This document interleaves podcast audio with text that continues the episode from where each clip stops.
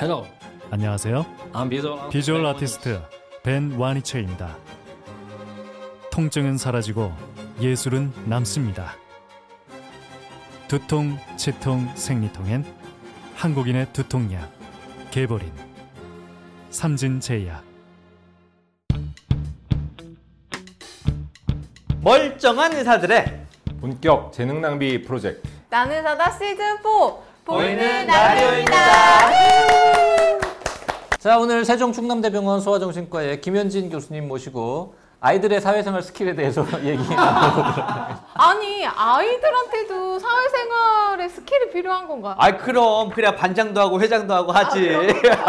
아이들 사생활이 있으니까요. 아, 그러죠. 아, 사생활 말고 사회생활이 있다고 해야 되는 거 아닙니까? 사생활과 사회생활이 사실은 비슷한 말이죠. 왜냐하면 아이들만의 사회가 있는 거니까. 그리고 아이들이 그 사회생활을 각자 자기가 가지고 있는 일종의 어떤 프라이빗한, 그러니까 이제 부모랑 공유하지 않는 그런 종류의 관계니까. 그런 면에서는 사회생활이 곧 사생활이다. 아이들 각자의 사생활. 어른들은 완전 다른 얘기인데, 그죠? 네. 자, 어쨌든 우리가 지금 그 재미삼아 아이들의 사회생활 스킬 이런 얘기를 했는데, 진짜로 그 선생님 최근에 쓰신 그 같이 쓰신 이제 책에 보면 사회적 기술, 이게 진짜로 등장하는 말입니다. 아이들에게. 사회적 기술, 네. 아이들에게도 사회적 기술이라는 게 필요하고 요거를 좀 잘 길러줘야 된다, 뭐 이런 얘기를 하는데, 말 나온 김에 요거 8분의 소아정신과 선생님들이 같이 최근에 책을 한 걸 썼는데, 제목이 아이들이 사회를 만날 때. 제목 참 땡기지 않습니까? 네, 이렇게. 이게 대한소아청소년 정신의학회에서 이제 만든 책이고, 공저로 하신 거고, 네, 그렇습니다. 아이들에게 이 사회적 기술이 필요하다. 요거는 이제 어떤 의미입니까? 저는 학교 환경이 되게 중요하다고 이야기를 하거든요. 학교. 그렇죠. 그러니까 이제 학교에서 이 아이가 이제 가서 누군가와 관계를 만들고, 그리고 예를 들어서 뭐 슬퍼하는 애가 있다라고 할 때 그 아이에게 우리가 어떻게 대할 것이고, 또는 이제 새롭게 관계를 맺는 것, 그 관계를 유지하는 것, 또는 이제 좀 나와 맞지 않는 아이와 어떻게 거리를 유지할 것이고, 막 이런 것들이 어떻게 보면은 우리 어른들 입장에서는 굉장히 자연스럽게 됐던 일이라고 생각을 하지만, 사실 이것 하나하나가 다 어떻게 보면 굉장히 고급의 기술이 필요한 일들이거든요. 예. 뭐 물론 이제 뭐 하나하나 다 갈고 닦은 것 같아요. 네. 잘 따랐네요. 한 번에 된 거 없는 것 같습니다. 그 어른들도 사회생활 스킬이 좀 진짜 좋은 사람도 있고 정말 부족한 사람도 있잖아요. 그렇죠. 이게 그래서 학교생활이 더 중요한 것 같아요. 사실 어떻게 보면 아이들의 마음 속에는, 그리고 뇌 속에는 기본적으로 그런 사회성이라고 하는 것들이 충분히 발달될 수 있는 여러 가지 발달 과정들을 당연히 가지고 그렇게 하고 있는데, 이게 어디서 테스트를 해보냔 말이죠. 어쨌든 어디서든지 내가 이제 실험을 해보고 연습을 해보고, 혹은 내가 이렇게 해야 되겠구나라고 깨달을 수 있고, 이런 공간들이 굉장히 중요한데, 이제 어쨌든 제일 흔하게 그런 것들을 해볼 수 있는 공간이 결국 이제 학교거든요. 학교에서 예를 들어서 이제 학기가 시작할 때 쭈뼛쭈뼛 할 때가 옆자리 아이한테 내가 인사를 처음에 할까, 아니면 제가 인사를 나한테 처음 할 때까지 좀 기다렸다가 말을 걸까. 맞아. 그리고 수업 시간에 내가 예를 들어서 내가 질문을 막 하고 싶은데, 그 질문을 하는데 시간이 어이구 3분 남았네? 그럼 질문을 해야 되나 말아야 되나? 말아야지. 그런 거. 쉬는 시간 저기 찾는데 궁금한 게 있어. 질문을 해야 되나 말아야지. 절대 하지 말아야지. 이게 저학년 이렇게 하면 처음엔 이러다가 고등학교쯤 가자고 애들이 굉장히 과격한 학교. 수업 시간에 중간에 선생님한테 질문하는 거는 웬만하면 안 해야 되는. 학교가 그 일종의 저는 테스트베드 느낌일 수도 있고, 또는 이제 그걸 연습해보거나 어쨌든 훈련할 수 있는 되게 좋은 곳인데, 이게 코로나19가 되고 아이들이 직접 얼굴을 대면해서 못 보는 일들이 너무 늘어나다 보니까 어쨌든 이런 것들을 익힐 수 있는 기회가 자꾸 떨어지는 것 같아서 좀 아쉽습니다. 맞아요. 그 사회적 기술을 조금 뭐 이렇게 세분해서 뭐 이런 거, 이런 거, 이런 식으로 뭐 나눠 놓은 거, 그런 것도 있습니까? 근데 사회적 기술이라는 게 너무 광범위한 내용이기 때문에 사실 이거를 뭐 이제 하나하나 잘라서 뭐 이거 이렇게 얘기하기는 사실 쉽지는 않아요. 하다못해 내가 사람과 어떻게 눈빛을 교환할 것인가 이거에서부터 사실은 사회성 기술은 시작을 하거든요. 예를 들어서 어렸을 때 우리가 처음 잘못 쳐다보면은 꼽냐 이렇게 그런 거예요. 눈빛에서부터 그게 어떻게 이야기를 하냐면은 우리가 시선 아이 컨택을 통해서 상대방의 마음 속에 어떤 마음이 있는지를 우리가 내 마음으로 가져온다고 표현을 하거든요.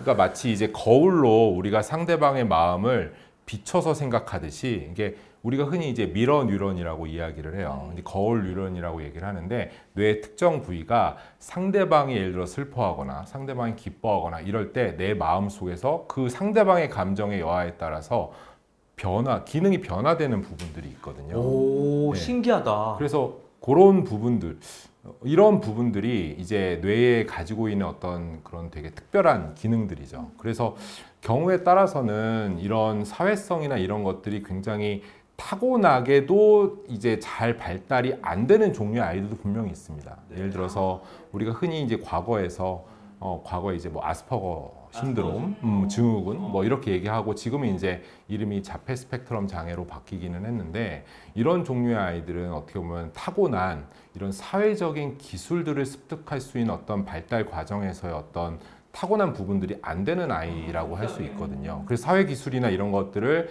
타고나서 습득할 수가 없고 상대의 마음에 공감할 수가 없고 이게 뭐라고 하나라고 이야기하기는 어려운데요. 저는 이게 되게 중요한 거는 말씀을 드리고 싶어요. 그러니까 뭐냐면 감정을 인식하는 능력은 정말 중요합니다. 사회성 기술이 상대방의 감정을 내가 어떻게 이해하고 인식할 것이냐. 그러니까 예를 들어서 상대방이 슬퍼하거나 상대방이 나를 싫어하거나 혹은 상대방이 나에 대해서 어떻게 느끼고 있고 이럴 때 내가 어떻게 이 상대방한테 대할 것인가. 이게 되게 중요한 사회적인 기술이고요. 그래서 이런 것들이 되게 영향을 물론 많이 받죠. 예를 들어서 지난번에 말씀드렸던 뭐 자기 통제력도 거기에 영향을 줄 것이고 또는 뭐 어떤 자존감도 영향을 줄 수 있고 그런데 어떻게 보면 그런 것들을 연습을 통해서 되게 훈련을 할 수도 있어요. 이제 예를 들어서 최근에 나와 있는 여러 가지 그 자폐 스펙트럼 장애 아이들을 위한 훈련용 앱들 중에서는 그 얼굴 표정 앱이라는 게 있어요. 그러니까 뭐냐면은 이 얼굴 표정을 되게 다양하게 계속 이제 좀 되게 이제 감정을 여러 가지를 이렇게 이제 구분이 되는 얼굴 사진을 이렇게 보여주는 거죠. 그러다가 이제 조금 미묘한 수준으로 계속 연습을 시키고 이게 예를 들어서 썩소. 이게 썩소가 예를 들어서 이게 비웃는 것일 수도 있고 약간 미묘하게 웃는 것일 수도 있고 약간 이렇잖아요. 직설적으로 뭐라고 우리가 감각적으로 우리가 이해를 하고 있기는 하지만 어떤 아이들은 이런 것들을 반복해서 아 이거는 슬픈 감정이야. 이건 기쁜 감정이야. 이건 이 사이에 미묘한 부분이 있고 이럴 땐 차이가 있어. 이런 것들을 훈련을 하기도 하거든요. 그래서 이런 앱도 개발되어 있는 게 있어서 이런 부분들을 많이 사용하기도 합니다. 근데 그러면 훈련을 하면 감정을 이해할 수 있게 되는 거예요? 아직은 이제 자폐 스펙트럼 장애에 대한 얘기를 좀 해보자면 이 자폐 스펙트럼 장애는 아직 어떠한 훈련이나 어떤 훈련, 연습 이런 걸 가지고서도 사실 그 가지고 있는 근본적인 문제가 해결이 되지는 않는 걸로 알려져 있어요. 되게 아쉬운 부분들이기는 한데 근데 기술적인 부분들은 그래도 꽤 좋아지기는 해요. 예를 들어서 뭐 3명이 인사하고 있을 때 3명이 뭐 2명이나 3명이 놀고 있을 때 내가 그 사이에 낄 때 어떠한 식으로 이야기를 해야 될 것인가.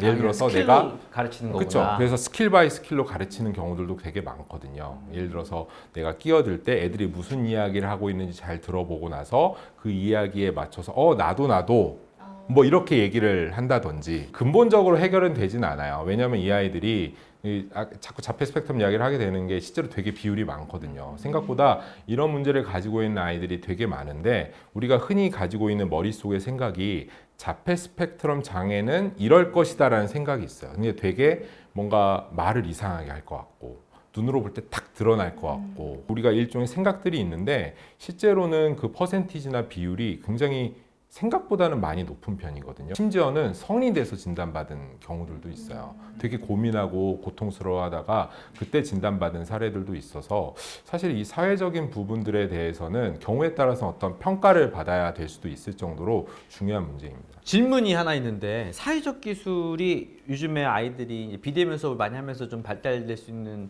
기회를 좀 잃고 있다 그런 얘기 하셨잖아요. 그러면은 집에 형제 자매가 많은 친구들은 조금 더 유리한 면도 유리할 것 있나요? 형제 자매 간에 일단 눈치 게임 많이 하잖아. 저 마지막 남은 치킨을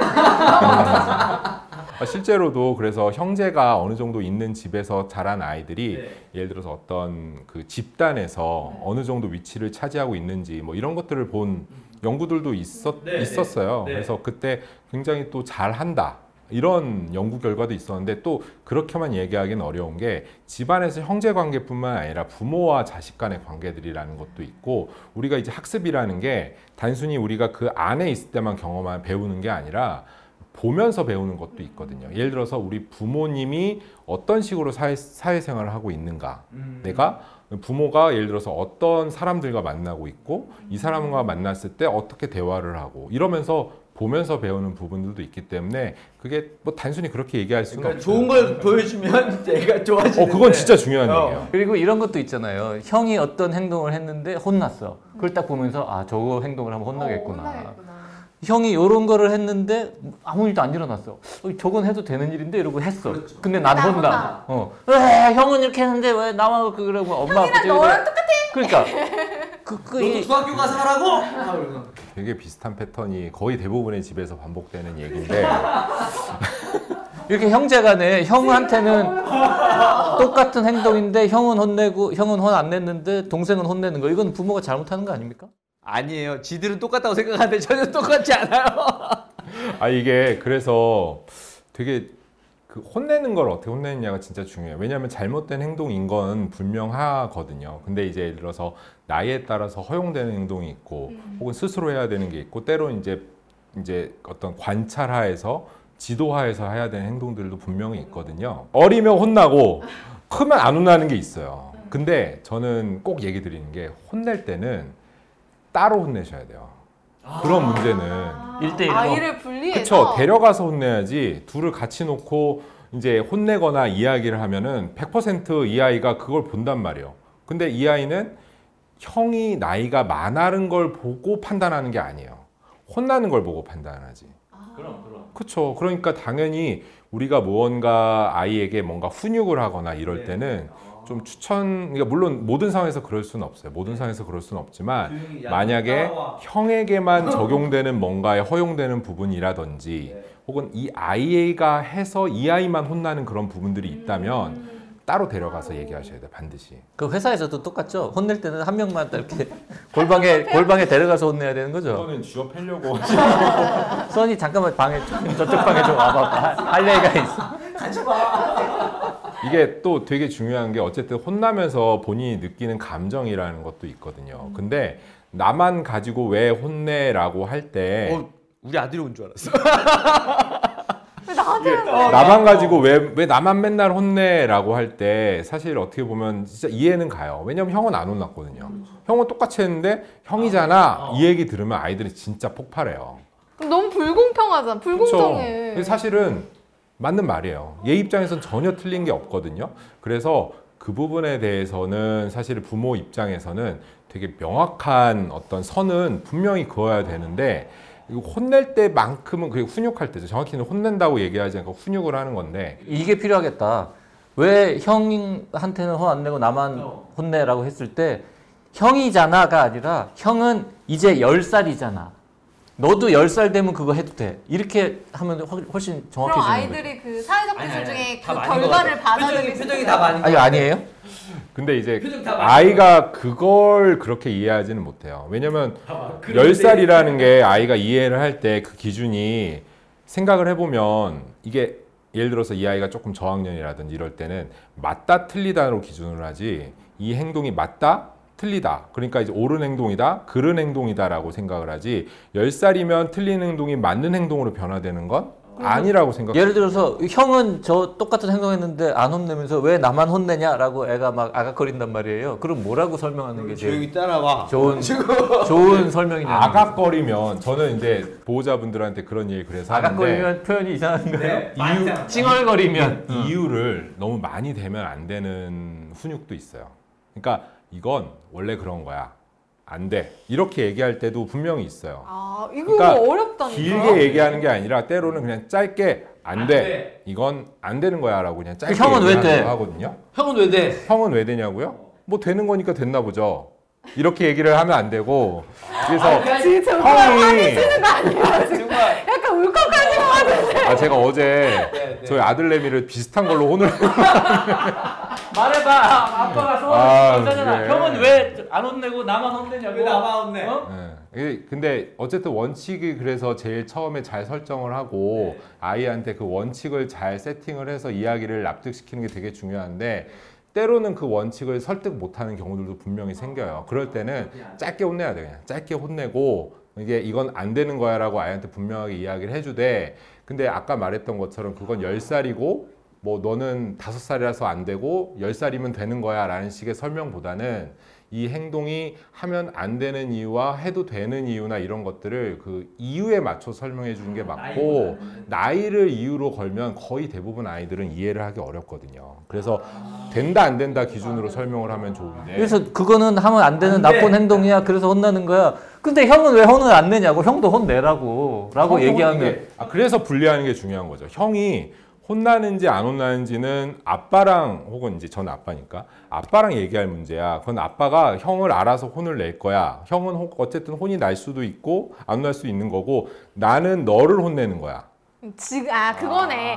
다른 일을 이 상황에 끌어들이지 말도록 해야 되는 거군요. 그렇게 해서 아이가 결과를 받아들이게. 사실 혼내는 것 그 장면을 그렇게 이제 왜냐면 어쨌든 부모도 감정이 격해 있고 화가 나 있는 상황일 수도 있기 때문에 사실은 그 부분은 어느 정도 이해도 가요. 사실 애도 얼마나 억울하면 그러겠어요. 근데 그거보다는 저 오히려 중요한 게 혼을 내거나 뭐 이런 것들 그 장면에만 우리가 꽂혀서 이야기를 하지만 사실 혼을 낸 다음에 이걸 어떻게 수습하냐가 훨씬 더 중요해요. 왜냐하면 포인트 저거 우리가 항상 놓치는 게 어쨌든 우리가 이 아이를 그러니까 자꾸 제가 훈육이라는 용어를 쓰는 이유가 네네.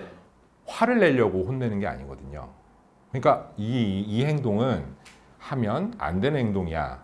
내지는 네 나이 때에 맞지 않는 일이야. 뭐 이런 걸 우리가 얘기를 하려고 네네. 혼내는 거지 얘한테 화를 내려고 혼을 내는 게 아닌데도 불구하고 우리가 이런저런 사정에 의해서 우리가 얘한테 화를 내거나 기분이 나쁘다고 말을 하거나 뭐 아무튼 여러 가지 일을 쓸 수는 있어요. 물론 이제 그 양육서적이나 이런 거에 보면은 감정을 실어서는 안 된다. 이런 말이 항상 나오거든요. 그러니까 내가 격해진 감정이거나 내가 굉장히 기분 나쁜 상황이거나 내가 얘한테 화를 내게 될 만한 그러니까 얘한테 폭발할 수 있는 상황에서는 차라리 혼내지 마라 이런 얘기까지 나와 있을 정도거든요. 근데 살면서 그렇게 되냐고요. 마트에서 애가 뒤집어서 난리를 치고 있는데 이게 안 되거든요. 갑자기. 그러니까 그렇죠. 그래서 뭐 결국 뭐 들쳐업기도 하고 윽박 지르기도 하고 이런 것들을 막 이렇게 막 해보는데 우리가 그 상황을 어떻게 벗어나는지에 대해서 집중을 하지만 그러고 나서 우리가 아이랑 어떻게 얘기할지에 대해서는 생각보다 많이 생각을 안 해요. 그러니까 결국은 우리가 얘한테 훈육을 하는 가장 큰 이유는 이 순간에 내가 화를 내기보다는 어쨌든 이 행동이 잘못됐다는 걸 얘기하기 위해서지 내가 얘랑 싸우려고 하는 게 아니거든요. 그러니까 결국은 이렇게 하더라도 엄마는 혹은 아빠는 나는 너를 좋아하고 사랑해라는 거를 계속 유지는 해야 돼요. 근데 싸우고 나서 내가 기분이 나쁘니까 이게 아이를 이게 심지어는 울려야 직성이 풀리는 부모님들도 계시거든요.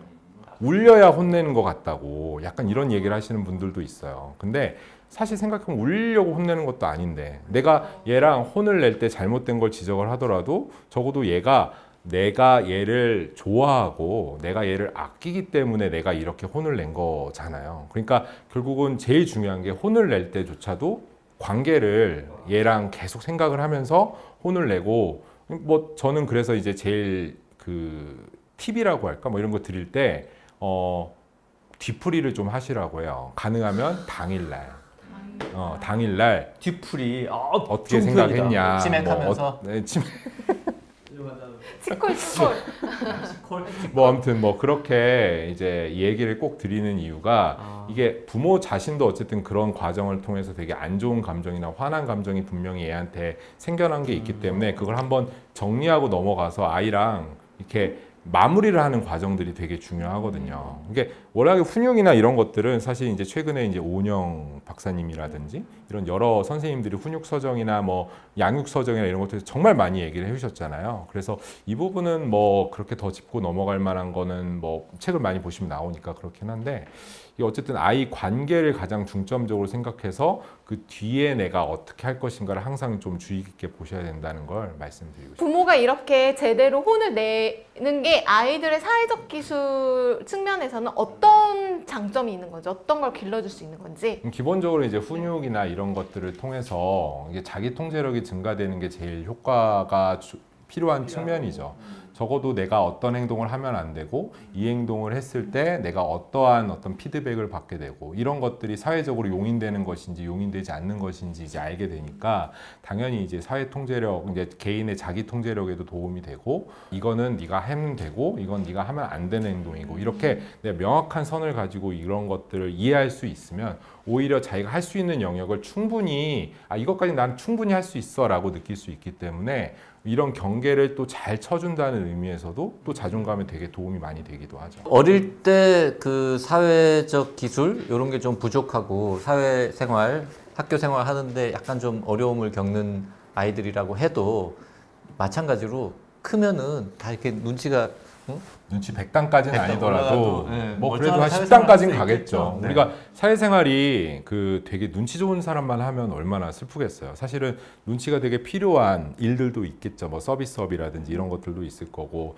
사실은 그런 눈치보다도 자기 자신에게 더 집중하고 자기가 하고 있는 분야에 더 파고 들어가야 되는 모두가 예라고 할 때 아니요 라고 대답할 수 있는 그렇죠. 그런 것도 사실은 필요한 거죠. 그래서 저는 뭐 모든 아이들이 사회성이 좋을 필요는 없다고 항상 이야기를 해요. 이 책에서도 나온 이야기가 뭐 사회성을 모두가 인기 좋은 아이가 될 필요는 없다. 하지만 적어도 내가 가지고 있는 능력을 발휘해서 충분히 내가 하고 싶은 일을 할 수 있고 내가 원하는 것들을 위해서 노력을 할 수 있고 이런 것들을 잘 챙기는 게 되게 중요하다고 저도 이야기를 하는데 물론 이제 뭐 저도 잘하고 있는지는 모르겠습니다만 네. 뭐 노력을 하는 편이죠. 아이들의 사회적 기술, 사회생활 스킬 이런 거를 어떻게 길러야 되는가 그 이제 주로 이제 훈육과 결부시켜서 얘기를 해봤는데요.